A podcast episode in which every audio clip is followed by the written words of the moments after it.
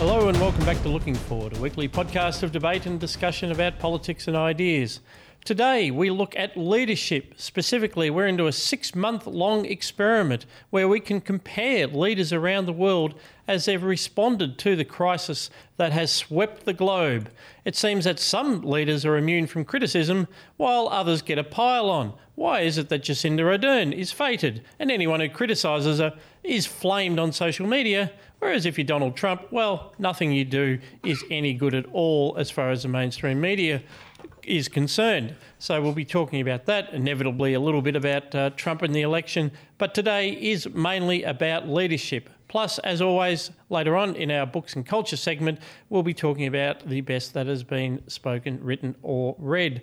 Uh, Chris Berg, set out leadership for us, please. Thank you, Scott. And I should point out, because you failed to do so, that we're also joined by Gideon Rozner. Um, Thank you, Chris. The... yeah, another another smick introduction from from uh, Scott Hargreaves. And I'm Scott Hargreaves, no, by I, the way. I like to make an entrance. I'm like that wrestler that comes on in the middle of a match, you know. I've only been doing this for 85 episodes. I'll get it right eventually. Awesome. So, um, Gideon, we thought it would be fun to bring you on to discuss um, leadership mm. because you had a um, uh, I, I, thought a fairly normal range piece. Like it's a good piece, don't get me wrong, but it was a normal piece yeah. in the Australian the other day, jumping off um, Jacinda Ardern's um, thumping victory in the New Zealand election. Why don't I ask you, just before we get onto the macro topic, which Scott wants to talk about, and I'd like to talk about leadership, why don't you just explain your piece, but most importantly, most importantly, how the internet responded to your piece. Yeah, so look, the piece came about because on a Sunday morning, um, Evan Mulholland, our comms director, called me and said the Oz. The Australian newspaper wants 900 words on the New Zealand election from a policy and economic point of view. And, you know, Roger Stone and Gore Vidal have a rule, you know, never turn down the opportunity to have sex or be on television. And, you know, I would add to that rule never uh, knock back the opportunity to have an op ed in the Australian newspaper, the national paper of record. So, anyway, I thought, brilliant, I'll do it. So, I, I did some research. I, I, had been following the campaign sort of tangentially, but uh, with everything else going on, it wasn't.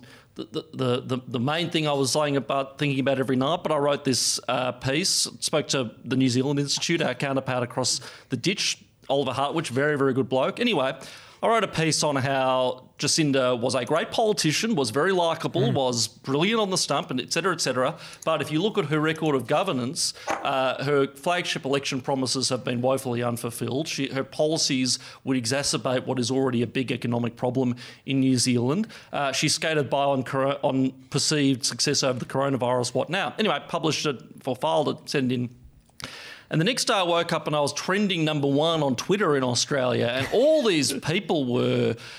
I mean, the, the, I could go through all of them, but the best one of all was Emma Alberici, who posted a screenshot of the relevant the, page of the, the, Australian... Former, the former ABC economics Correct, the, yeah. the, the, revenue versus prominence economics, that Emma Alberici. Anyway, so she said a screenshot of the opinion page saying, please do not pass this off as news, this is biased. Uh, a biased piece of writing. It had opinion right at the top of the page. Mm. Anyway, so that was the long and the short of it. Then this guy, this anonymous account, start, had this idea to to to to tick me off to to for everybody to post pictures of Daniel Andrews with animals from you know old Stockport. So all day my name was trending on Twitter because people were posting. Sorry, pictures. You, so I, I don't. I I saw that. I don't understand why Daniel Andrews standing next to animals would be a dig at you. So could you talk us through how that works? Yeah, it's twi- it's Twitter logic, Chris. I I, I, I, I can, all right, fair enough. I can only, under- but I think the, the implication was, well, I don't like you know strong leaders who fought off the pandemic, and I especially wouldn't like uh, seeing and you know some implication that I eat puppies or some something like that. Anyway, so the the point of it was that because I had had a go at Saint Jacinda. Uh, yeah, it was it was extraordinarily un, uh, you know controversial, and then the reactions to that were reported in New Zealand. Um, So, uh, and then, and the most bizarre thing about it was, was this was all written up as Murdoch trying to interfere with the election. Mm. She had just won by the biggest landslide in living mm. memory in New Zealand. If I was doing election interference, if the Australian was doing election interference, wouldn't be doing a very good would job. It would have been the day before. Correct. But but the, the side note is, I've had a lot of people privately message me saying they want to subscribe to the Australian uh, because the newspapers back in Kiwi land are not doing the job that they should be doing, which is actually applying scrutiny beyond. Isn't just Jacinda great? You know, she smiles and, and everything else. But look, Imagine, I, imagine living in that echo chamber. I, that, that I, is the New Zealand media. I, I, should well, well, yeah, correct. I mean, we, we think we have problems here. They uh, living in Pravda land over there. But as a postscript, I'll just say the great irony is I actually quite like Jacinda Ardern. I, I, don't agree with her politics, and I do believe she's had a woeful record in government. But as a political practitioner, as a person, I think she's lovely. But this is the thing you cannot separate the personal from the administrative and the the, core business of government um, it's all wrapped up and any and this is what we're finding out with Dan, and this is what we'll get onto. But any criticism, even from a dry,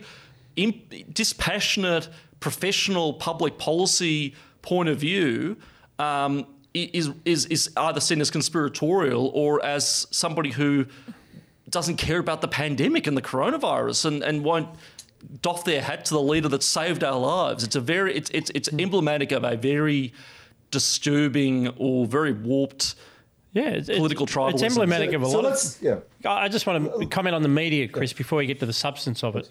Um, the one, the interesting thing about that media coverage, and uh, we might actually find that screenshot uh, that Evan had of the worldwide media coverage. The other thing, uh, the coverage that your column got tells you mm. is that all over the world, board subs and editors were noticing that all of the coverage of Jacinda was, isn't she amazing? Model of global leadership, yep. Saint Jacinda of Wellington.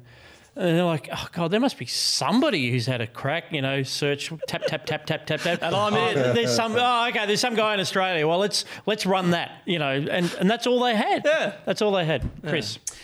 Yeah. All right. So, why why uh, why is that the case? Pour out pour out one for the poor sub editors. Um, um, so I think this is interesting. So so this got me thinking about the um, the experience that we're having as you as you've suggested at the at the top of the show, Scott. So we're now six months into a global crisis. What's interesting about that is it allows us to see how very distinct individual leaders, very distinct national cultures have responded to basically the same crisis. With every single country has been dealing with the COVID pandemic, um, and they have responded in very, very different ways. Now, Jacinda Ardern, I agree 100% with your um, your, your, your and and the analysis that you presented, Gideon, in your um, in your Australian piece. The uh, but fundamentally, the Australians who are yelling at you on Twitter don't care about New Zealand's housing policy, mm. and they don't care about um, uh, what the even the New Zealand economy how it's performing. They care about Jacinda Ardern mm. as a as an icon of rational leadership or something along those lines, what it looks like to have a strong leader in a time of pandemic. Now, whether that is a fair assessment or not, I, I, I don't think it is fair because I, I don't think it's reasonable to um, judge uh, the New Zealand example against the US example or the British example uh, for, for reasons that we've discussed in detail on the show. But it's all about that response to COVID. And when they're reading that um, uh, Oliver Hartwich has described them as described her as incompetent, they're responding to. But but she's not incompetent. Of course, she dealt with the crisis of our time. Is that a fair it, it, do you think that's what's going on? Or, I, I think and, it's. Abs- what do you think that says about leadership? I think it's time? absolutely what's going on. But as always, all roads lead to Dan. You're absolutely right. This is and and but, but no, but no, seriously though, because in Victoria, this is the same dynamic, the same deep and and widening polarization over Dan. You, you, know, there are people who are baying for his blood. Arguably, I believe now a majority of the state. But there is also that other constituency that, as you said, doesn't particularly care about bread and butter issues. Um, why would they care about the unemployment rate in Victoria? Why would they care about closed shop fronts other than you know maybe their favourite kombucha dispensary or something like that? Um, it is about protecting that model of what leadership should like, that projection of what leadership should like. That, and I think there is there is now this differing view, or this this we are seeing really in sharp relief what the left, what progressives arguably want the nation state to be. It should not be, you know, certainly shouldn't be the night watchman state that somebody like mm. me should favour. It shouldn't be boring sort of humdrum, uh, you know, make sure the trains run on time, that sort of thing. It really is a tool and a mechanism and a vehicle for social change and for, you know, social justice, for dismantling power structures. You know, you know the left wing talking mm. points as good as I do. Um, they have had that with Daniel Andrews. They have had somebody who is very prominent, who has molded the objectives of government around around keeping us safe and safe and safetyism is one of their core tenets of belief. These so, people. Um, any any reference of even clearly deficient performance by Daniel Andrews, up to and including hiring a bunch of out of work bouncers on WhatsApp to guard hotel quarantine, that is not just seen as as being an invalid criticism or wrong or misguided or misinformed, but but deeply. Uh, yeah, uh, almost a kind of treason. Yeah, yeah. The Red Guards come out on, on Twitter. And, yeah. Uh, um, so it's the same dynamic, Chris. I think you're onto something there. And and yeah. still on the theme of leadership, Chris. Um, the thing that I, that I find fascinating about this this cult of leadership, like the um, uh, in the classic formulation, uh, supposedly it's the right that you know believes in strong leaders, but wow, um, who who is it that believes in strong leaders if not the left? But then, so they have this cult of leadership, and they love their saints like Jacinda. But then there's this extreme malleability about what what the leadership actually is, the leadership style is meant to be. So Saint Jacinda is a saint because it's about inclusive leadership. Uh, and clearly, she she is a very relatable. Well, she included Winston Peters in her uh, cabinet. So. Yeah, a very relatable human being. And Exce- excessively inclusive, in my view. Yes, uh, yes. She hadn't including him no more. yeah, up to, yeah, that's bye right. Bye. One, one has to draw Don't the line at the on the way out. Well, that's right. But again, she got a pass. You get a pass for that yeah. because it's Saint Jacinda. And then, but then also, but Dan Andrews is also a model of leadership, even though he is the most unempathetic, you know, terribly dull machine man of politics um, who uh, bullies journalists in his press conference.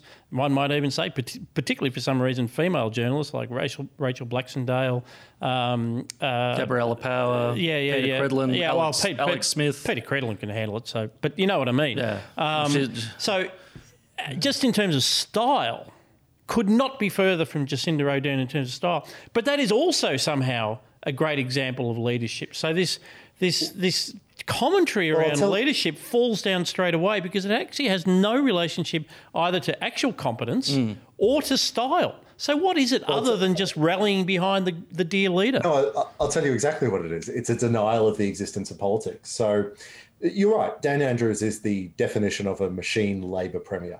Um, and he was as is, as is Jacinda Ardern, I might add. I mean, she you know she's not she's just nicer a country. But, well, exactly, but she she worked her way up uh, the greasy pole like everybody but, else. But, yeah.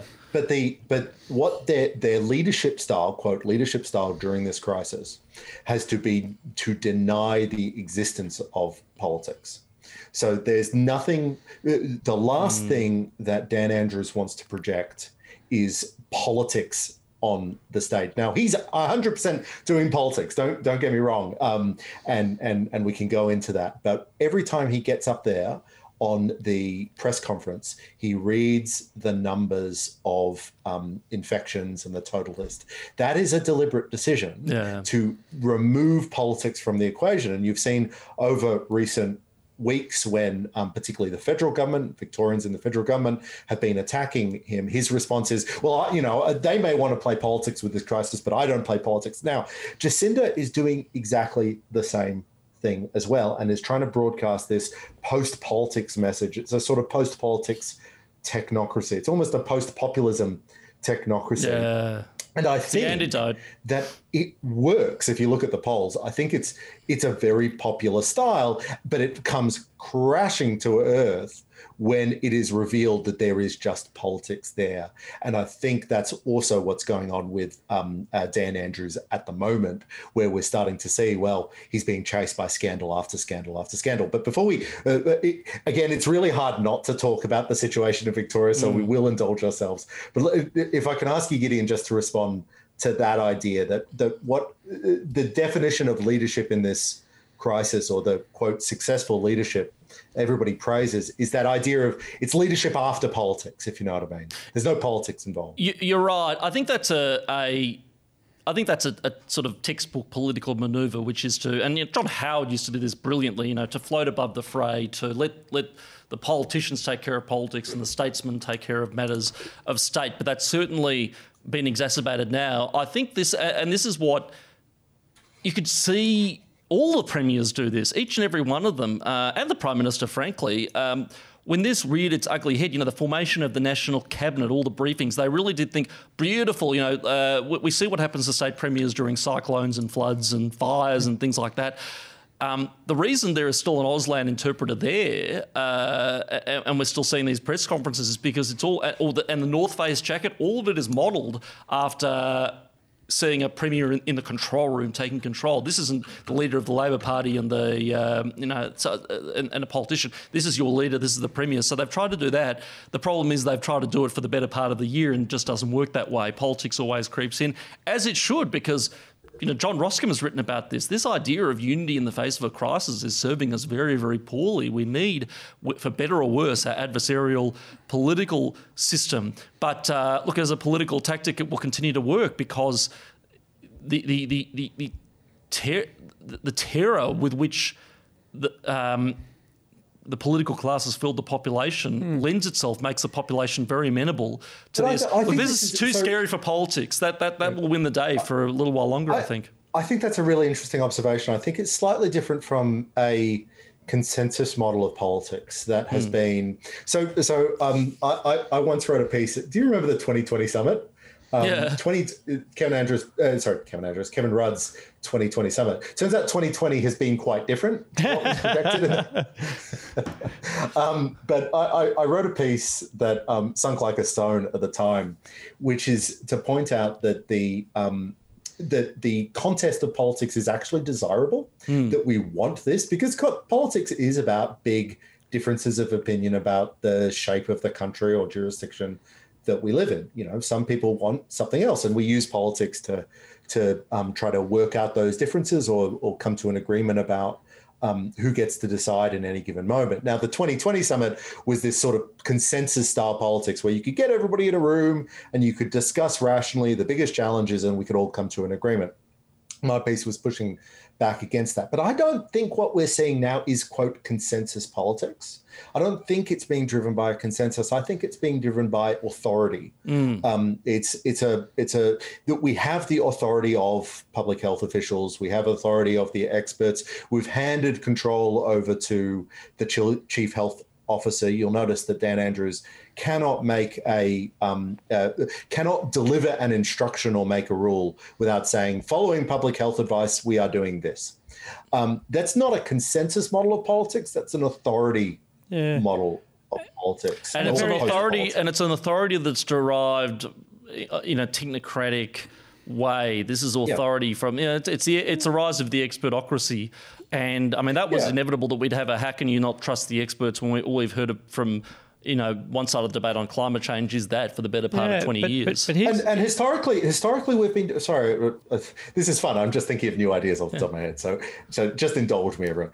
Um, historically, this is super interesting. So the reason that we have all these independent regulatory agencies like the ACCC, the reason that they're independent from government is because governments or politicians, I should say, don't want to take responsibility for the decisions. Mm. Sometimes mm. for good reasons, because you don't want politicians to use the regulatory state for political purposes, but partly because they just they, they want to be able to hand off control. They don't they don't want it to be political because they can't see how it has really any strong upside for them to take responsibility for the rules that they're imposing on on the rest of us. But, but, and I think that's what's happening right now, just at a at a at, at an incredible pace and an an incredible, um, incredibly coercive and oppressive way. But this is why I think we. This is why it's so critical to unpack this, and and it was a good theme uh, to select for today. Thank you, uh, Chris, about leadership because.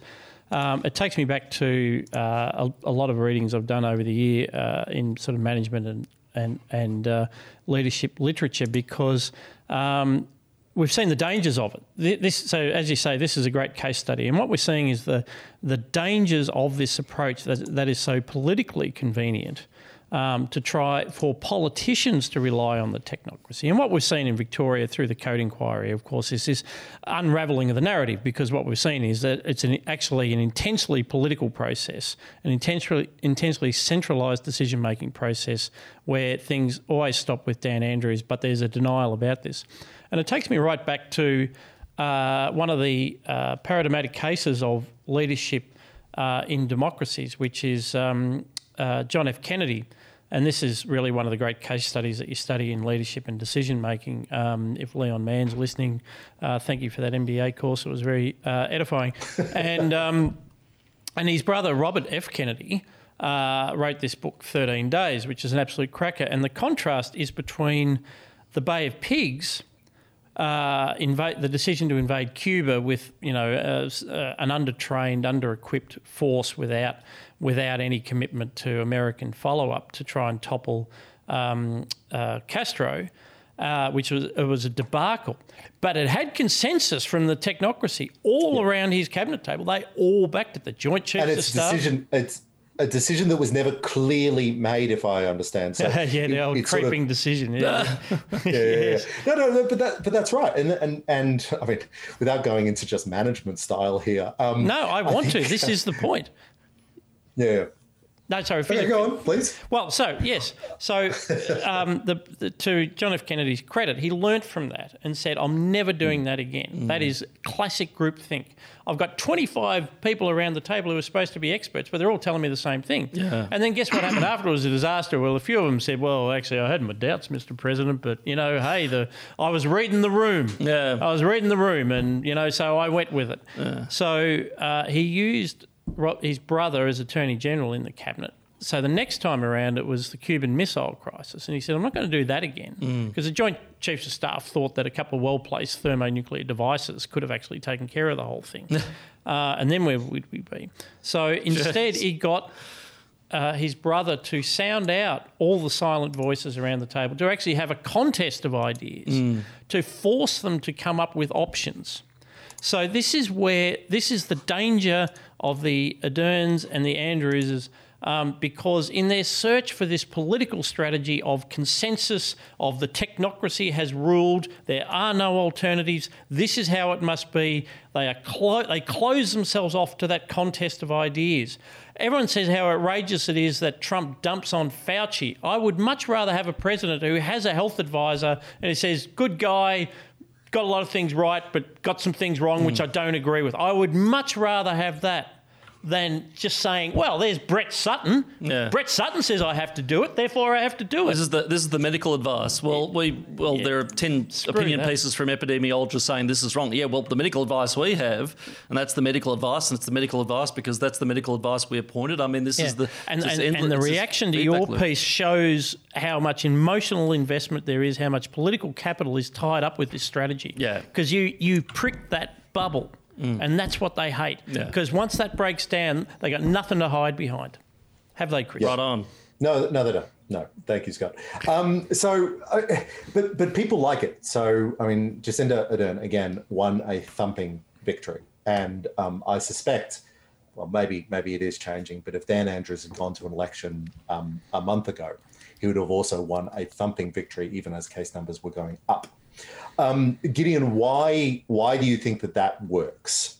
Why why do you think this sort of distancing yourself from the actual decisions, but taking responsibility or taking credit for when you win and and uh, kicking off when you lose? Uh, why, does that why does that work politically? Well, I mean.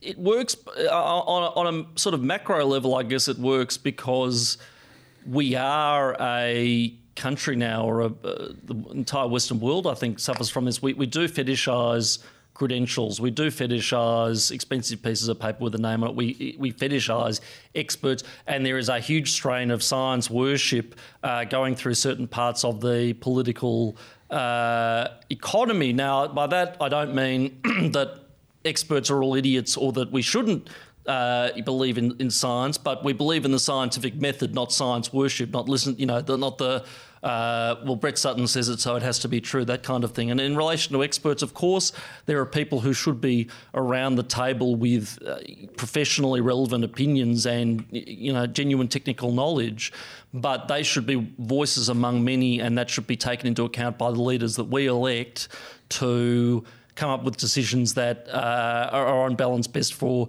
for everybody. Uh, this deferring to experts, um, you know, it certainly hasn't given us the best policy outcomes, to put it mildly, during this pandemic. But the other other issue is that. Uh, on a macro level, it's the politics of fear. I think people, oh, well, good, this person knows what's going on, fantastic. Uh, yes, of course, we'll trust them. But on a day to day political level as well, um, Think about it. Daniel Andrews has been able to maintain this, maintain this fiction that he's been completely open and transparent despite not answering a single question because he rocks up at these press conferences every day. He doesn't have to answer questions because anything that gets too uncomfortable for him, he says, well, you know, that's the expert advice and I don't make the decisions here. It's all done by experts. I think it's a very, very useful political ploy because if there's no if you can't speak to why a decision has been made, there's never any accountability, or, and you can't be hmm. criticised for making the wrong decision because they're not. That's not your reasoning. Nobody can pick any holes. It's all uh, uh, occurring in this opaque yeah. public sector land. And and and it is. I mean, maybe one of the things, Chris, to answer your question about why does it work is. Uh, it is also a sign of the wider fetishization fetishization. It's such a good word, Gideon. One, I'll learn to pronounce it eventually. Uh, do it nearly as well as you do. Uh, of, of, of this idea of, of, leadership. I mean, you've made a point about uh, Trump's campaign in America, uh, Chris, uh, which I think is relevant to this. So, uh, which is so Trump as president. You know, it's both leadership and management. It's an executive office, as as all political offices should be seen as, and the worst moments of Trump's campaign have actually been when he's focused on his leadership like it's a thing in itself. Um, and it's just all about, you know, Trump and Trump's personality and Trump, Trump, Trump, Trump, Trump. And the most effective elements of the campaign is actually when they turn it back to what he's done as an executive, be it mm. be it tax cuts, the employment record, um, uh, progress amongst minority communities in employment and, and criminal justice, um, and and that ultimately will be what's decided. But this idea that you can divorce leadership from management in any field, um, I mean, Peter Drucker, another great management guru, always said this was a complete fantasy. The idea that there is this thing called leadership, which is in any way separate to your ability to actually manage the office you hold. Mm. Once you separate them, you're in the realm of the performative. And, and indeed, uh, that's Yuval Levin's point. Um, uh, which is that uh, institutions all over the world, political leaders all over the world, have now got so much focus on the performative yeah. that they they're no longer interested in management, and these are the that's, results. That's why you, sh- you, should never read leadership books. You should only read management books. Absolutely, you know, 20, 20 years, and it is an amazing. You spend twenty years as an amazing manager of an organisation and leave it in better shape than you found it, and in the end, uh, the encomiums will all be he was a terrific he or she was a terrific yeah, leader. yeah. like yeah. like that's how you decide. That's how you decide. Well, well some well somebody um, once so told me that you lead by you know years ago in politics. I think it was in my first year of university and somebody said in, in politics you lead with respect not authority. And that's absolutely true. You need and the way you get respect is by doing you know an understated, good old fashioned good job. Uh, and, and Daniel Andrews is leading with authority, both with legal authority, uh, but also with the authority of uh, the roughly you know 20, 25%, 30% of the, the um, state who will, will, will have a go at you for daring to mm. criticise him. It's, it's so can we can we before political. I mean we're all itching also to get on to Donald Trump because that's because you just do so much. Yeah, to say. yeah. Oh, and Bolsonaro. But, but let's, let's, not forget Bolsonaro. I don't know. And Bolsonaro. let's. I, I, think I think it would be worth just reflecting for a few minutes that there is a prime minister in Australia that we don't often talk about. That we ha- also have a national leader. Given all that we've said about leadership, um, Gideon, how is Scott doing? Um, look, I think I just want the pause. Yeah, yeah, yeah, yeah. That, that, that, that, will be the promo. How is Scott doing? Ah, uh, look, no, look. I think he, he's perceived to be doing really well. I think the I, I, think he does have goodwill in the community. I think the polls are, are, are accurate. I, they're showing him you know ahead and doing pretty well. But look, that's what happens when you give uh, money to people uh, to not to work, I suppose um, and splash cash around the economy like it's going out of fashion. Um, how's he doing? Well, look, I think the problem with Scott Morrison was that he tried to go for the performative leadership style up front. I think he came into it knowing that he had something to prove because he'd been wrapped over the knuckles, rightly or wrongly, uh, because of his performance during the bushfires at the start of the year. So he wanted to project more than anybody, I think, this leadership. That's why he had the national cabinet. That's why he had, you know, he had his press conferences in the Prime Minister's courtyard. The problem for Scott Morrison is that being Prime Minister of Australia, probably more than premiers, involves a big element of management, particularly fiscal management. And the dynamic quickly developed where the state premiers could be as performative as they like uh, by putting the wrecking ball through their economies, knowing they hadn't didn't have to pick up the tab. Sadly, Scott Morrison does, and he has to preside over a country that's capable of servicing the debt that picking up the tab involves. Um, but you know, ScoMo is when I talk about performative leaders. Uh, and I don't say this because I think he's doing a bad job. I think he's doing a an adequate job. I don't, you know, I, I think he's doing a better job than not most of the time. But in terms of being performative leaders, he is brilliant at it.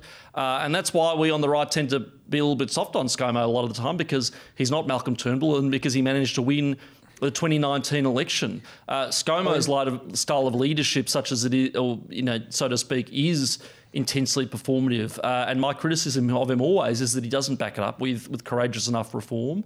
Uh, even though I suppose he is a competent manager. Fundamentally, it's a weird position to be in right now. Of course, to be the prime minister of Australia at a you know six month period where being prime minister of Australia has been has never been less important or or uh, never had less profile. Yeah. The premiers right now completely dominate the national landscape. Um, yeah. It's like eight, it's like eight state elections happening at once.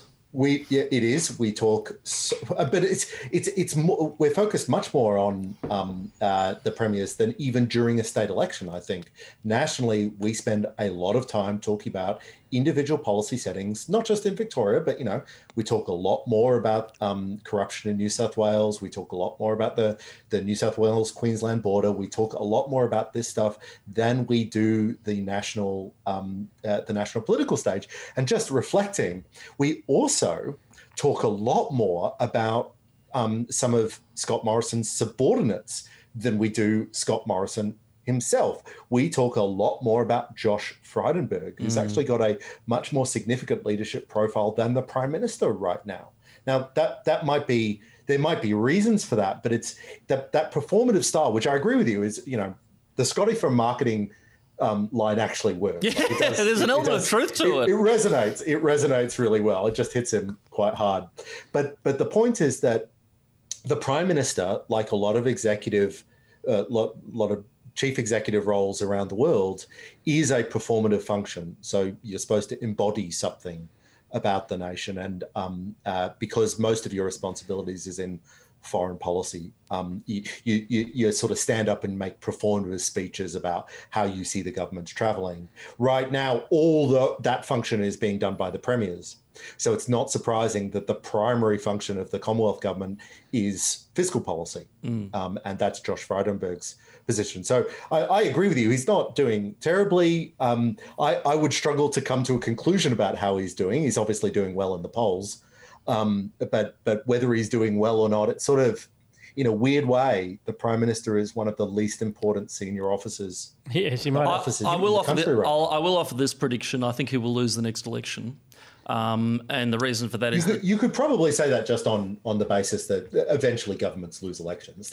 oh well, that's true. I mean, in terms of the political cycle, but also no. But I think I think people are averse to changing prime ministers yet again. But no prime minister, no leader of any government can survive the financial apocalypse we're about to see. So uh, you know, uh, look maybe he can, you know, print enough money to uh, keep things, you know, relatively cushioned uh, up until the, you know, debt bomb explodes in 50 years when it's somebody else's problem. But um, yeah, I don't, I don't, th- I, think he's travelling okay now, but I don't think he'll win. And just on, uh, still on the state premiers, it, it, occurs to me, Chris, like we're not going to go in depth today, but um, we're going to see a state election in Queensland where the where uh, Premier Palaszczuk is clearly benefiting from a campaign which is revolved around just keeping everyone else out.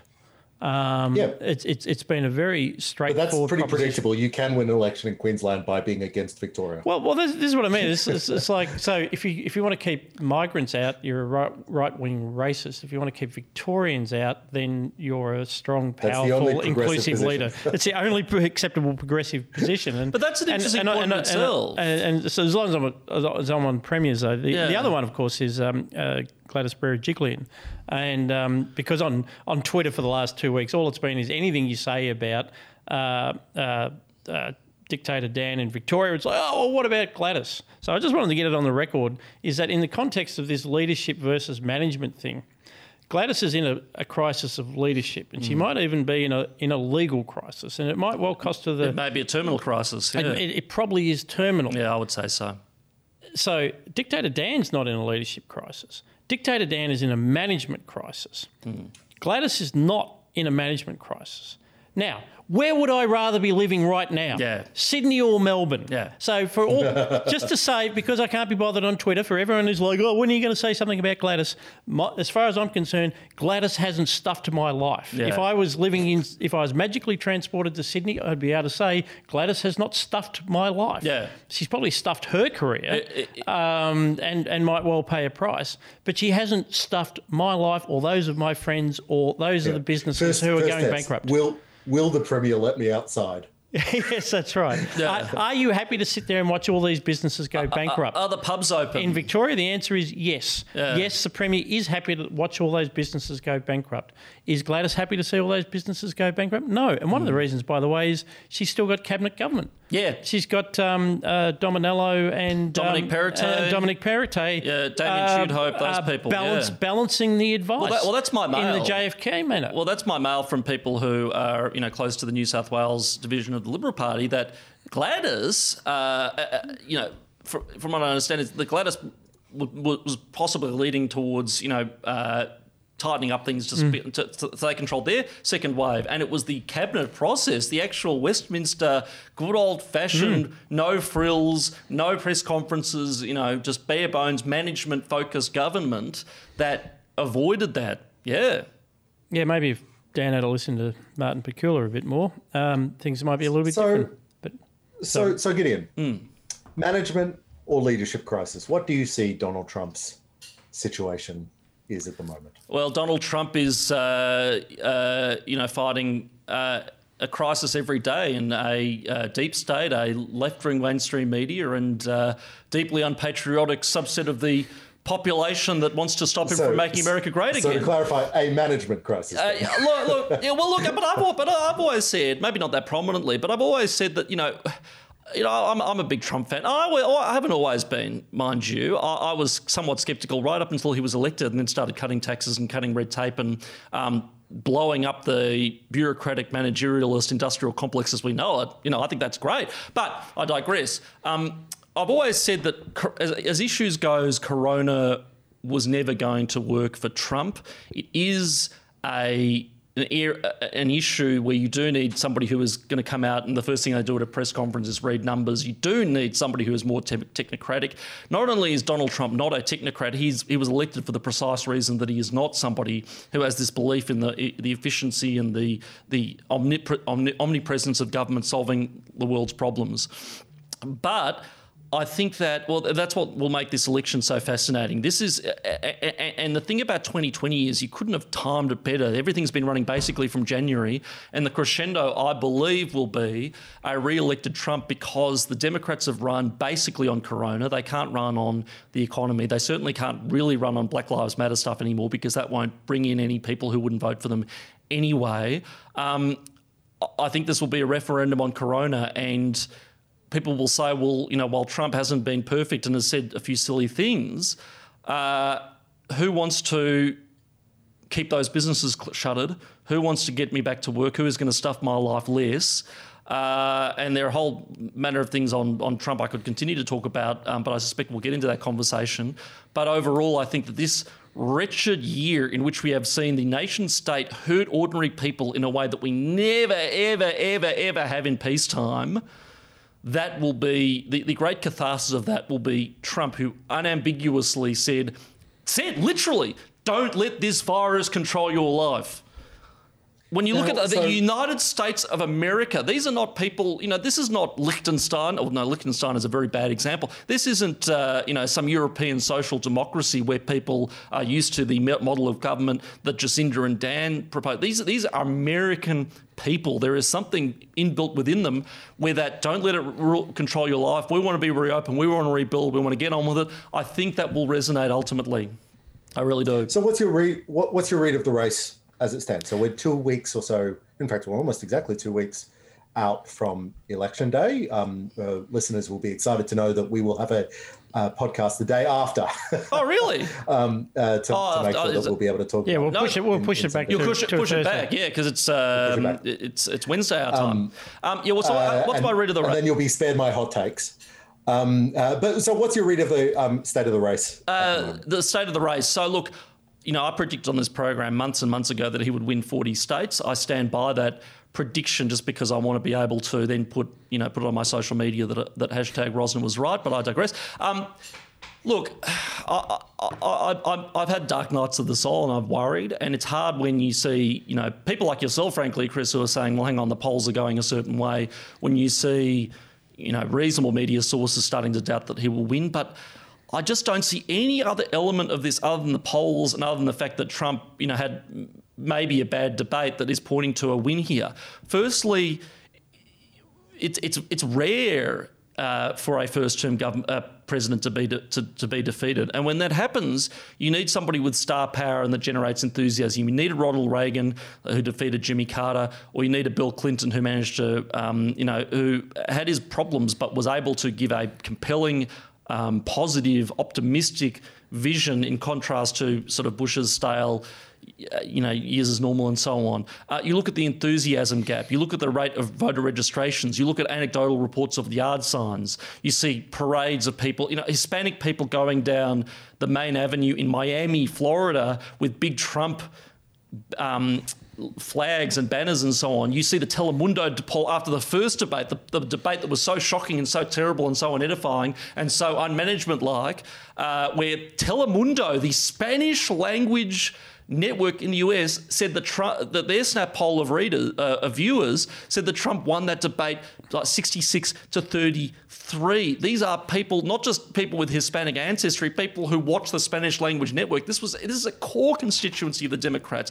There, are, there is strong evidence that African Americans are starting to turn away from the Democrats. I, I, I, I can't see.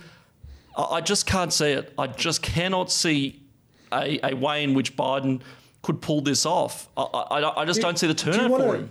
Do you want to explain? Um, uh, I think it's interesting to talk about this. So, so the polls um, uh, show nationally that Biden's up about ten points or Yeah. so, between seven and ten, and sometimes higher.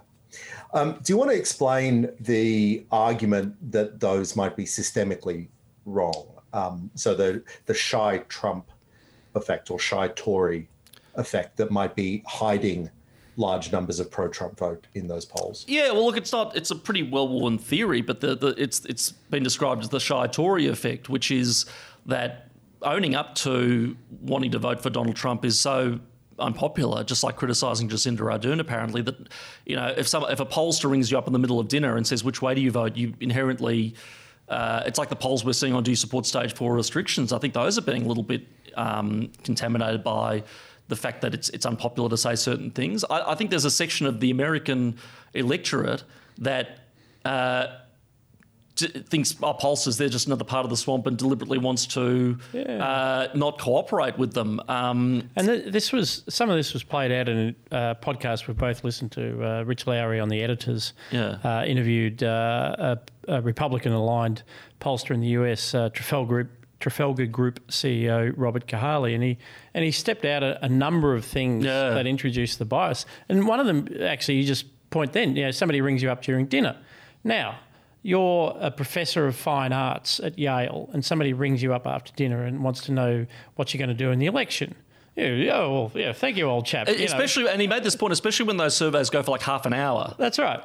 As, as opposed to a Trump voter in the Midwest who's Yeah. just come back from their second job and they're trying, trying to get the dinner organised for Correct. the family, and, and some joy brings up and says, Have you got half an hour to talk about the election? It's like, No, No. absolutely not. Um, or it's going to be like, um, uh, you know, they've, they've got the list of who's a registered voter. Well, these are people that have never, ne- would never have voted for um, uh, George Bush uh, senior or junior or whatever. Hmm. So that they're, not- they're not even rung up in the first place, but they'll vote for Trump. Yeah, yeah. So I'm not. We'll find out whether all this is true. But he does. Uh, this uh, true believer, Robert Cahaly, does step out the ways that um, uh, the polls can be systematically biased against people voting for Trump Hmm.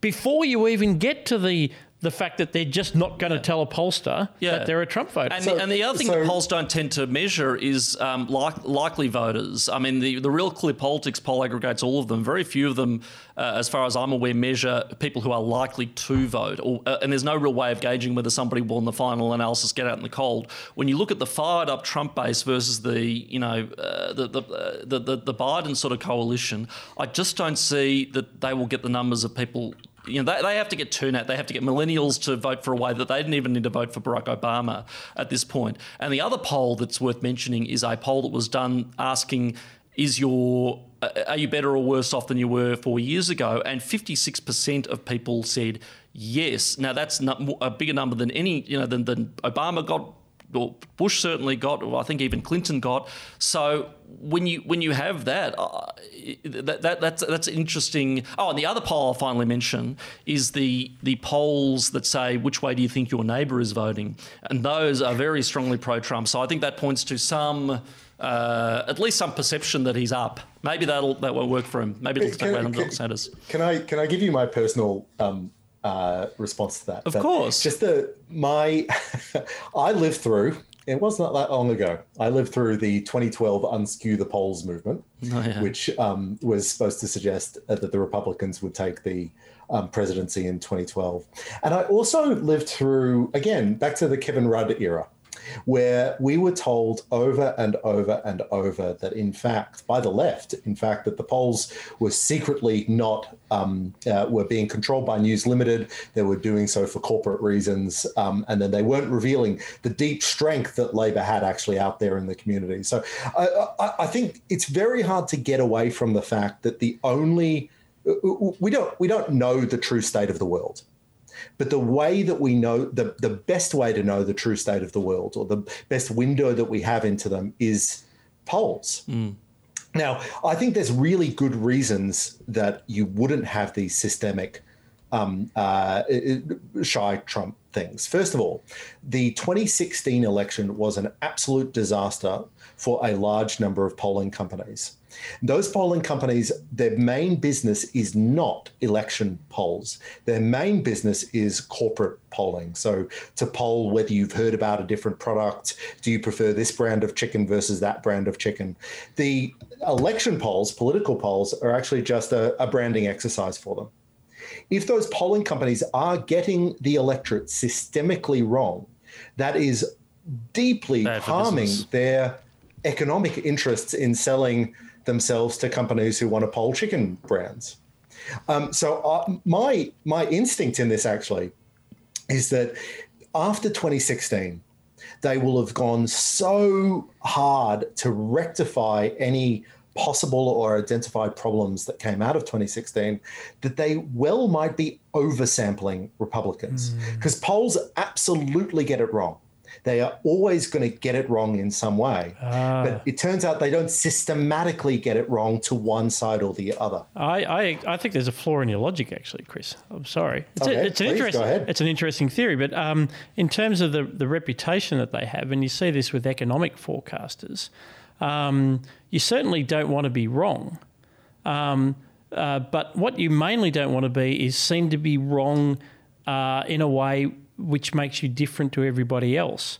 There's a reason why economic forecasts aggregate around the mean. They're watching each other.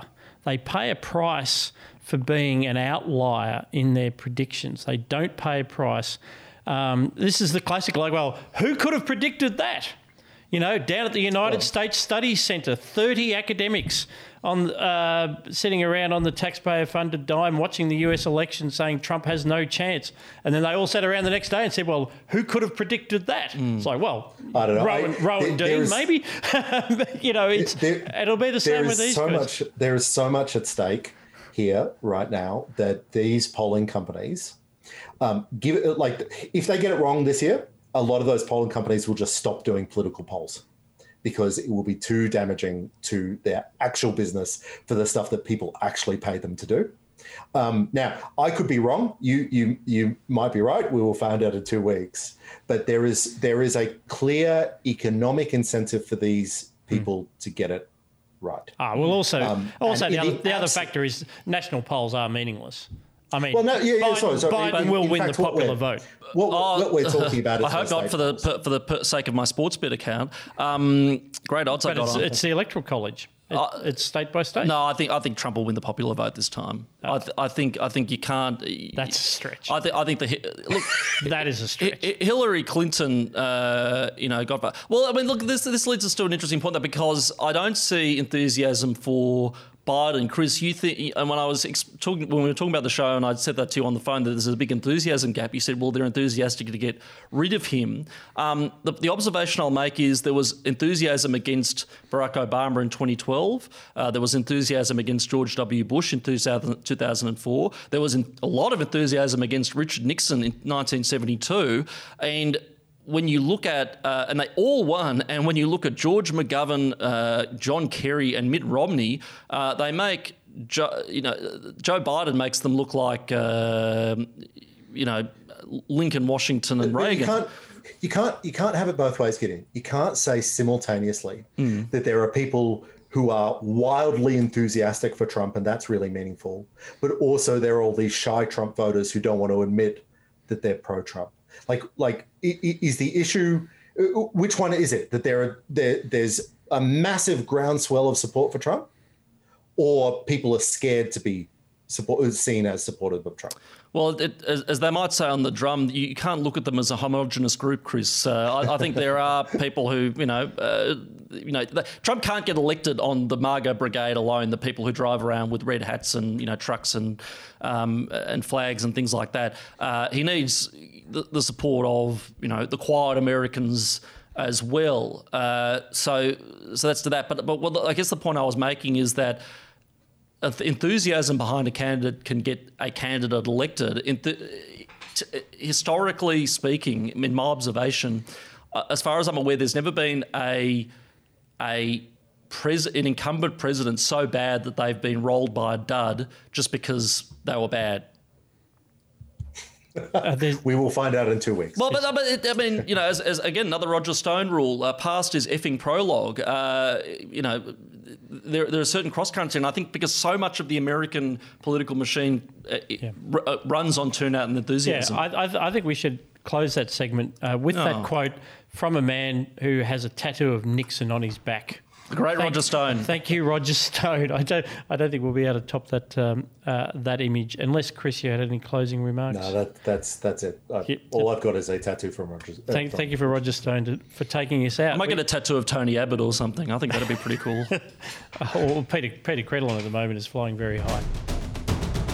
This brings us to our books and culture segment where we talk about what we are reading, watching, or listening to. Before I throw to Chris, I will say that this is a production of the Institute of Public Affairs. If you're not already a member, please do go to ipa.org.au to see how you can join or donate. Uh, one of the many benefits of membership is, of course, the IPA review four times a year in your mailbox. This is on its way to you now. Australia Post willing, uh, which is a bit of a lottery in Victoria at the moment, but it will get to you and it will be awesome. And it will talk, amongst other things, um, a great article on the stories of uh, Victorian women experiencing this lockdown as uh, as they've been told to sit down and shut up about it because they're supposed to admire the leadership of Dan Andrews. Uh, so that's one of the many articles you would read as an IPA member. Chris, what's your culture pick for today? Absolutely. So last night I watched the trial of the Chicago Seven on Netflix. It's a um, historical drama um, by Aaron Sorkin. Of course, everybody knows Aaron Sorkin for being the increasingly unwatchable West Wing. It's increasingly watch- unwatchable as the years pass um, and as Bill Clinton recedes from memory. Um, uh, but the uh, so the movie is about the um, the trial of uh, anti-Vietnam protesters. Uh, anti-Vietnam War protesters who were charged with inciting riots outside the 1968 Democratic National Convention. It's based around this trial. What's what's I'll, I'll, say what's fun about it. So it's a it's an engaging legal drama um, uh, with the emphasis on the drama rather than the legalities. Um, it's got some uh, enjoyable. Uh, sorry, it's got a very enjoyable turn by Sacha Baron Cohen, um, uh, who who plays. Um, oh my god, my uh, Abbie Hoffman. That's it. I was almost about to forget um, the bizarre character that is Abbie Hoffman. Um, as you watch it, if you're not familiar with Abbie Hoffman, um, uh, Abbie Hoffman was actually like that. Um, it's uh, it's pretty good actually. It, it's pretty good for a Netflix drama in the middle of a pandemic, which we rate everything down. We're not getting out to go and see the the um, high quality movies we would normally do. So um, uh, it's very lefty. Obviously, it's obviously um, uh, it, it's obviously been done in the wake of Black Lives Matter, and you can imagine what side it takes on the the relationship between protest and riots, protest, protest and violence. It's also a typical Aaron Sorkin um, show because it's about the divisions in the left. Do you have a sort of bourgeois democratic left, or do you have a radical revolutionary left? And it's clear that Aaron Sorkin is very much on the bourgeois democratic. You should work through po- politics and some of the characters that are supposed to stand in for Aaron Sorkin's ideas um, uh, were actually much more um, much more violent. In fact, in practice than they are depicted to be in the movie. But it is enjoyable. It, um, it it's about a political trial. Um, it's about the decision to make a federal case out of a um, out of violent actions that occur within a individual state. Um, it's about the um, it's about partisanship amongst attorney generals. It's got it, it, there's a lot in it. It's a time. It, it's very much a film of the Trump era, though. Yeah, is um, that, I is do, that, is I do that, recommend you watch. Is it. that debate over the role of violence in politics? Is that do you think that's pointed at the moment? Because I mean, with with um, Antifa running around, it's, it's a very Yeah, so- it's a very live issue in America. uh, where, you know, 100%, when, the New York 100%. Times starts to sort of say, well, you know, maybe in certain circumstances we should be able to torch buildings. You know.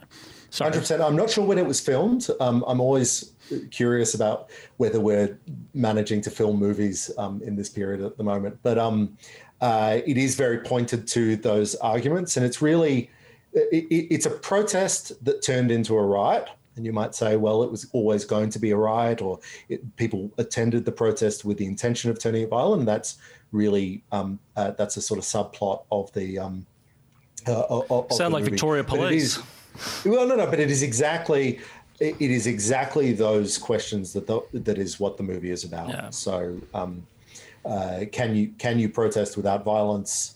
Can you um, is there such thing as bourgeois protest Yeah. um, or, or middle class protest? Well, that why, don't- why don't we go straight into Gideon's book then? Because this this is on a related theme, I believe, Gideon. Yeah, well, look, so I read. So I, my pick today is um, "How Powerful We Are" by Sally Rugg. Um, this is uh, Sally Rugg is the current executive director of Change.org and the former formerly of GetUp, uh, and the book is her account uh, of the same-sex marriage debate, uh, which was obviously won, uh, and the plebiscite and so on, which was won by GetUp and other groups that were campaigning for same-sex marriage. So I'm reading this book partly because I got into a, a bit of a back and forth with Sally Rugg on Twitter, and uh, I, I, think she dared me to read the book, and I said, "Yeah, sure, fair enough," because my, you know, I, I, try to read something from the other side here and there. Look, I have to say, I've been enjoying it more than I thought I would. It's a very interesting insight into how GetUp works. And I've always said, oh, firstly, I've been one of the few people on the right, and we at the IPA have been one of the few people on the right to not demand that they try to ban them or shut them down.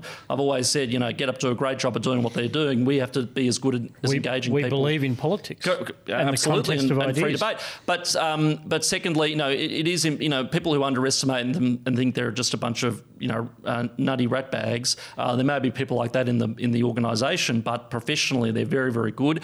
What was interesting uh, is that is the is the way they, they knew what they had to do at the start of the campaign, which was they knew broadly speaking that you know there was a majority of people who supported same-sex marriage, about 60-40, which is mm. what the result ultimately was. Um, so they knew that they they they didn't have to waste their, or they shouldn't waste their time trying to convince people of the merits of the issue. They, their their um, goal was turnout, turnout, turnout, and knowing that their voters were less likely to even know where their post box was. In fact, I remember when I was working in the, in the Abbott government at the time and they announced the plebiscite, I turned to a colleague and I said, look, if they really wanted to gear it and, sh- and, and make sure it didn't pass, they'd make it a voluntary postal plebiscite because that would favour the, the no case. Anyway, so uh, look, a lot I disagree with, obviously. Um, uh, she, know, she does make a, a compelling human and very sympathetic case about you know the argument that we shouldn't have had the plebiscite debate because it was hurtful to LGBT kids and so on. I, I can't and, and, don't agree with with that. I don't think we should be shutting down debates on the basis of them being hurtful. I don't agree with the plebiscite because I think it was an expensive straw poll. Um, but the other thing is, look, there were some things of value to me it's from a, that book. I mean, the, it, it, seems though. Um, I mean, it's a nice issue to focus on and a good story, but it's sort of obviously better to focus on that one than how GetUp went at the last federal election. Oh well, that's true too. Yeah, well, maybe well, millions and millions of dollars. But that was for, a strategic. virtually no result. Well, they got Abbott scalp, and that's you know where they spent their resources. And if they hadn't done that, Bill Shorten might be the PM. But I mean, look, the the other things that I should mention that are valuable to me coming out of it was I didn't.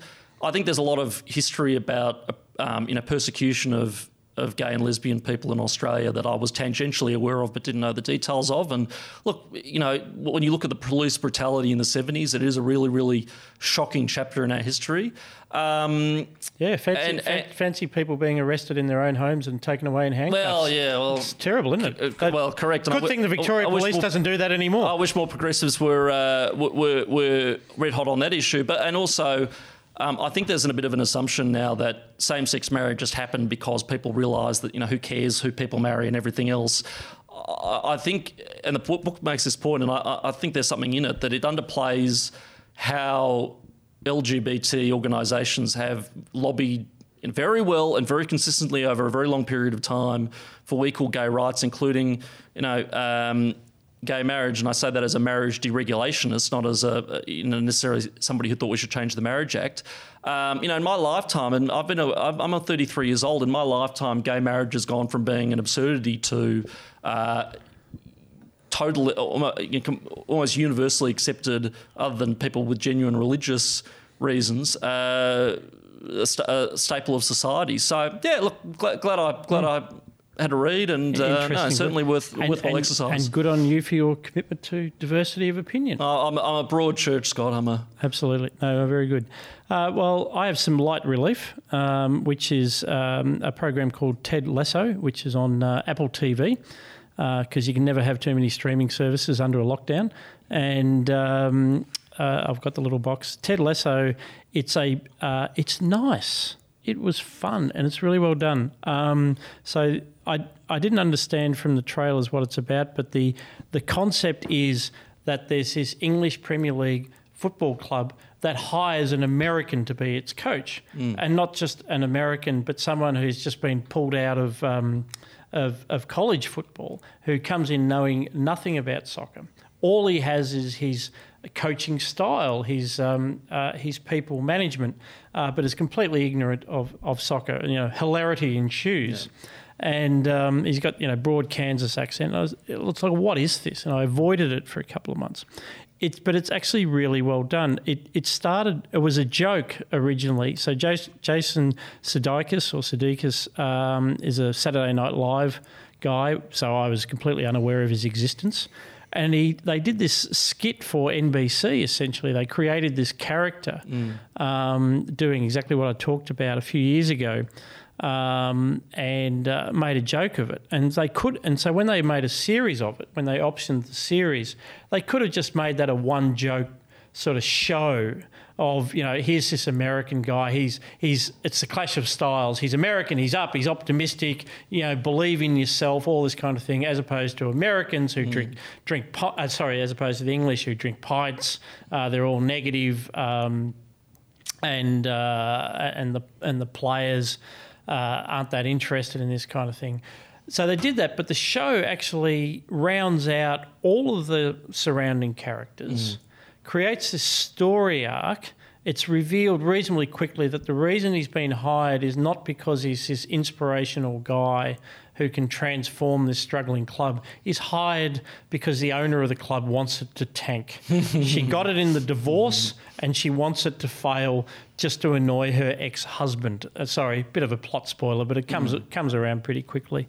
Um, and uh, so I really enjoyed uh, Ted Lasso. Uh, there's a strong supporting cast, lots of good characterization. It actually gets like 8.7 on IMDb. The critics hated it. They thought it was maudlin and not funny enough.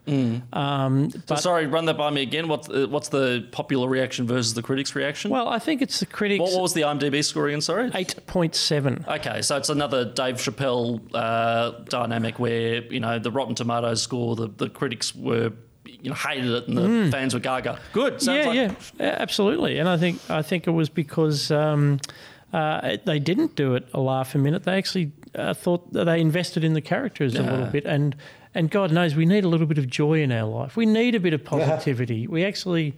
I found myself wanting a bit of Ted Lasso and his and his optimistic, positive nature. Even if it You, you don't get enough of that from me, Scott. My cheery I'm always, disposition. I'm always inspired by you, Gideon, um, as I have been on this program. Uh, thank you again for joining us on Looking Forward. My pleasure as always. Uh, might, might see you again in a fortnight as we do the wash up of the election. And we'll- Yeah. and We'll, see what kind of shape you're in. Uh, thanks also to my co host from RMIT University, Dr. Chris Berg. Thanks, Scott. Um, some fine leadership today, Chris. Thank Leadership, you. And management on your part. as well. leadership and You management. can you can split it up. You just divide and conquer. It's all the same thing. Uh, so, and thank you to you, our listeners. You've been listening to uh, a product of the IPA. Uh, please do go to ipa.org.au to see how you can join or donate. Thanks also to Mitch in the control room. We'll be back with more next week.